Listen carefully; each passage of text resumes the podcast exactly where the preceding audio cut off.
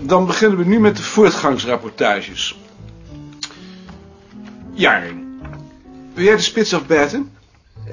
Ik heb alleen niet zo heel veel te melden. Dat hindert niet. Kleine beetjes zijn ook brood. Kleine beestjes zijn ook bloot. Ik kan eigenlijk alleen maar herhalen wat al op dat papier staat. Misschien kan je dat nog eens kort samenvatten. Jawel. De grammofoonplaat die in het najaar is verschenen is dus nu al uitverkocht en ik denk erover om een tweede grammofoonplaat uit te geven omdat nu wel blijkt dat er een markt voor is. En je wilt daar dan ook een opnamecatalogus met teksten aan toevoegen. Ja, Chronologisch, thematisch. nee, thematisch, maar dat staat dus allemaal op dat papier dat jullie gehad hebben. Dat weet ik. Ik zeg het alleen om een uitgangspunt te hebben voor de discussie. Eh, wie heeft hierover een vraag of een opmerking? Ja, ik. Dit is toch eigenlijk geen onderzoek? Nee, maar ik zou er natuurlijk een inleiding bij kunnen maken. Is het dan wel onderzoek? Dat weet ik natuurlijk niet. We moeten het ook niet als onderzoek verkopen. Het is een bronnenpublicatie, net zoals de reeks volksverhalen dat zijn. We zullen de wetenschapscommissie duidelijk moeten maken dat dat, net als het maken van bibliografieën, een wezenlijk onderdeel van onze taak is. Heeft iemand een vraag over de bronnenpublicatie? Wat versta je onder thematisch? Volgens bepaalde thema's. Maar wat zijn die thema's? Daar ben ik nog niet helemaal uit. Zo is het goed dat je die indeling, als je eruit bent, in de vergadering brengt. Ik wil er eerst ook graag nog eens met jou en Ad over praten. Dat kan. Nog iemand iets? Dan ga ik naar Richard. Ik heb eigenlijk ook niets te melden. Probeer het. Mag ik je even onderbreken? Eh, het is half drie. Zullen we niet even thee halen? Naar Richard. Richard, ga je gang. Zoals jullie weten doet Freek nou weer mee. Hij heeft met Balk afgesproken dat we de bibliografie zoals die er nu ligt toegankelijk zullen maken en dat we daarmee in 1982 klaar moeten zijn. Dat proberen we nu. Of het lukt is een tweede, maar het is mijn zaak niet, want ik ben daar niet in gekend. Het is met je besproken. Ja, achteraf. Toen was de beslissing al genomen. Goed. Ga door. Dat is het wel. En wat hebben jullie sindsdien gedaan? Dat staat op het papier dat ik rondgestuurd heb. We hebben regels opgesteld voor een definitieve beschrijving van de bronnen. En het probleem is dat een groot aantal beschrijvingen niet aan die regels voldoen, zodat jullie die bronnen nog eens moeten raadplegen. Zoiets. Heeft iemand daarover vragen of opmerkingen? Ja. Waarom hebben jullie niet gewoon de regels voor de titelbeschrijving gebruikt? Die zijn daar toch voor? Omdat die op boeken van voor 1800 niet van toepassing zijn. Dat zie ik niet in. Dan moet je maar eens komen kijken. Dan zal ik het je laten zien. Kun je ons dat dan niet allemaal laten zien? Dat kan ook, maar dan liever een volgende keer. Het komt erop neer dat je voor 17e en 18e eeuwse drukken twee kleuren en minstens vier verschillende lettertypen nodig hebt. En daarbij dan bovendien nog een aantal bijzondere tekens. Als je tenminste nog enigszins een indruk van de titelpagina wilt geven. Hm, Maar waarom werken jullie dan niet liever met fotokopieën? Omdat die niet in kleur zijn. En omdat dat bovendien onbetaalbaar zou zijn. Dat zou ik dan toch maar doen. Stel jij het een balk voor? Eh, dit probleem lijkt me te specialistisch voor een algemene discussie. Ehm, zijn er nog andere vragen? Dan schors ik de vergadering voor de tijd van het halen van een kop thee.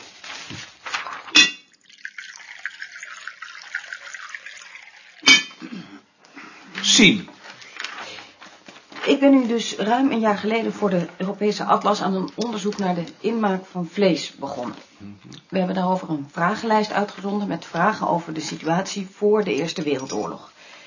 Ik heb daar nu een paar kaarten van getekend. eh, die wou ik maar eerst laten zien. Eh, kan iedereen het zien?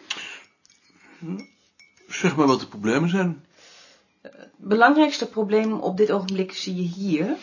Eh, ten westen van die lijn wordt het vlees gerookt, behalve in Zeeland. Ten oosten wordt het soms gerookt en soms gedroogd. Mijn eerste probleemstelling is dan ook om daarvoor de verklaringsfactoren te vinden. Eh, Wat is het verschil tussen eh, roken en drogen? Bij roken hangen ze het vlees in de schoorsteen en bij drogen aan de balken. Interessant. Zou de verklaring niet zijn dat in het gebied waar het vlees gedroogd wordt, het haardvuur zich tot voor kort nog midden in de ruimte bevond? Daar was geen schoorsteen. Daar weet ik niets van. Dat zou betekenen dat drogen ook roken is, want toen er nog geen schoorsteen was, hing het vlees aan de balken ook in de rook. Dat zou dan een voedingsexterne factor zijn. Dus We echt moeten nagaan hoe het staat met de verspreiding van de schoorsteen op het platteland in Nederland. Maar de boerderij is toch mijn specialisatie niet?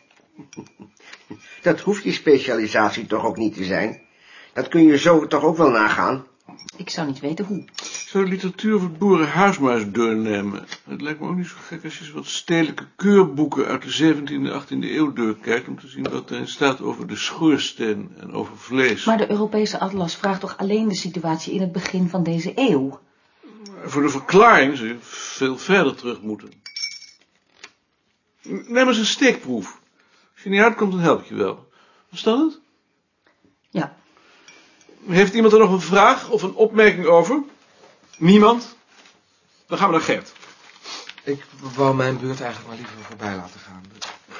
Waarom? Omdat ik aan het eind van de maand moet spreken op, op dat carnavalscongres. Je wou je kruid droog houden. Ja, ja, eigenlijk wel. Ik kan wel laten zien wat de probleemstelling is, maar ik wil er alleen liever niet over praten. Eh, Begin daar dan maar mee. Z- Zal ik even de kaart halen? Ja, haal mij. Die eh, zwarte bolletjes, dat zijn de carnavalsverenigingen van voor 1945. Die groene zijn er tussen 1945 en 1960 bijgekomen. De rode tussen 1960 en 1970. En die blauwe in de jaren 70. Merkwaardig zo gelijkmatig als het is gegaan. De probleemstelling is dus hoe je dat moet verklaren. Mag ik daar iets over zeggen? Nou, liever dus niet. Dan wachten we eerst je lezing af. Rie, ik ben dus bezig. dat begrijp ik. Verder niets. Waar ben je dan mee bezig? Met de straatmuziek. Ik bedoel, wat heb je daar dan aan gedaan? Interviews afgenomen. Van wie? Straatmuzikanten natuurlijk. En hoe was dat? Gewoon? Gewoon? Kun je daar niet nog wat meer over vertellen? Wat moet je daar nou over vertellen? Ik wil wel een bandje laten horen, maar dan zitten we hier het eerste uur nog. Wat voor mensen waren dat bijvoorbeeld? Schoor hem. Wat moet ik me daarmee voorstellen? Dat ze je zo gauw mogelijk in bed proberen te werken, als je een vrouw bent tenminste, bedoel je dat? Maar er is- er zijn toch z- zeker o- ook wel aardige straatmuzikanten. Oh, jawel hoor. Ik heb ook wel gelachen. En wat doe je nu met die interviews? Die schrijf ik af. En dan? Dan zal ik er een artikel van moeten maken. Alleen op grond van die interviews. Dat doet Jaring toch ook? Wat Jaring doet is materiaal verzamelen, wat jij doet is onderzoek. Oh. Ik zal er wel noten onder zetten, als je dat bedoelt. Maar heb je dan ook geen probleemstelling? Ik ga na in hoeverre de straatmuzikanten zelf uitgelokt hebben dat ze verboden zijn. Lijkt me geen probleemstelling die voor ons interessant is. Wat is dan wel interessant voor ons? Ik kan me voorstellen dat je onderzoek doet naar veranderingen in het repertoire, het instrumentarium, de reputatie van straatmuzikanten als gevolg van de opkomst van de radio en de grammofoon. Ik eh, herinner me bijvoorbeeld dat je in de jaren 30 veel straatzangers had. Die zijn er niet meer. Waarom niet? In Den Haag was ook een man met een piano of een bakfiets die klassieke muziek speelde, ook weg. Waarom? En waar vind ik daar de gegevens over? Want de kerels die ik geïnterviewd heb, zijn allemaal van na de oorlog. Niet in interviews. Je zult ergens anders moeten zoeken. Je zou de leggers van de krant eens kunnen doorkijken. Bijvoorbeeld?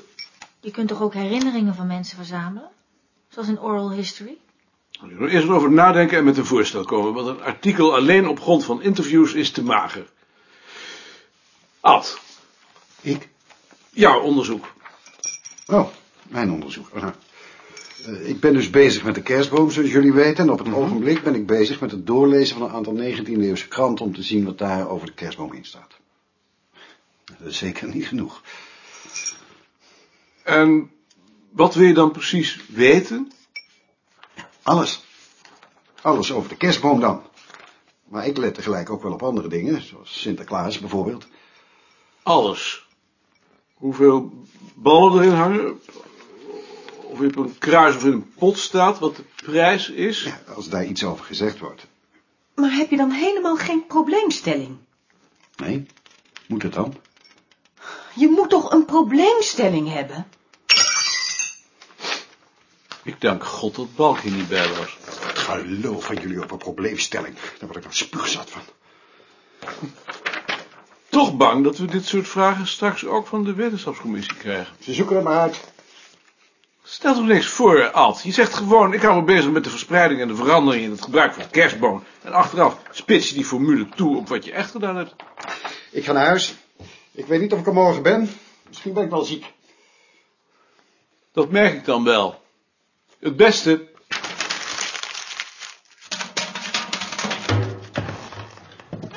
Ben je tevreden?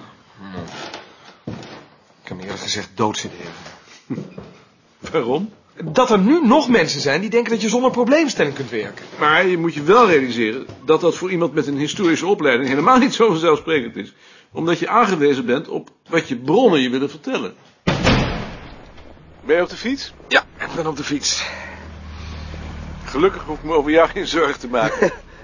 Tot morgen. Tot morgen. Joop en Lien hebben zich ook rood geërgerd gisteren. Ze vinden dat er veel te vaak hetzelfde is gezegd. Dat zou wel. Appel wil geen voorzitter worden. Daar kan ik hem geen ongelijk in geven. Maar hij vraagt me ook, en dat is heel wat vervelender, of ik in oktober een lezing wil houden voor het Instituut voor Geschichtliche Landeskunde der Rijnlanden in Bonn. Dat kun je niet weigeren nu die lid van de wetenschapscommissie is. Waar zou ik het in godsnaam over moeten hebben? Over brood, Wat weet ik daar nou helemaal van af? over het midwinterhoorn blazen dan. Dat interesseert zo'n Rijnlander toch geen moer, die weet niet eens wat dat is. Als het nou Münster was. Waarom zou die dat aan jou vragen, denk je? God mag het weten. Ik denk dat ieder ander geweigerd heeft. Ik zal eerst nog maar eens over denken. Ik vond het eigenlijk idioot dat Gert gisteren gewoon weigerde om te zeggen wat hij aan het doen is. Ik maak me meer zorgen over Rie. Ik heb de indruk dat ze er geen moer van begrijpt. Heb jij nou enig idee wat ze eigenlijk aan het doen is? Ze praat met straatmuzikanten. Dat heb ik ook begrepen, maar dat levert toch geen artikel op? Dat wordt een reportage. Zij vindt dat het wetenschap is. Ze is toch historica? En, weet je wat ze daarvoor heeft moeten doen? 200 bladzijden lezen en daar dan een opstel over maken. En als je dan met de assistent naar bed ging, dan kreeg je nog verlichting ook. Dus dat opstel, dat zal ze wel niet gemaakt hebben. Ik zal straks nog maar eens met haar gaan praten.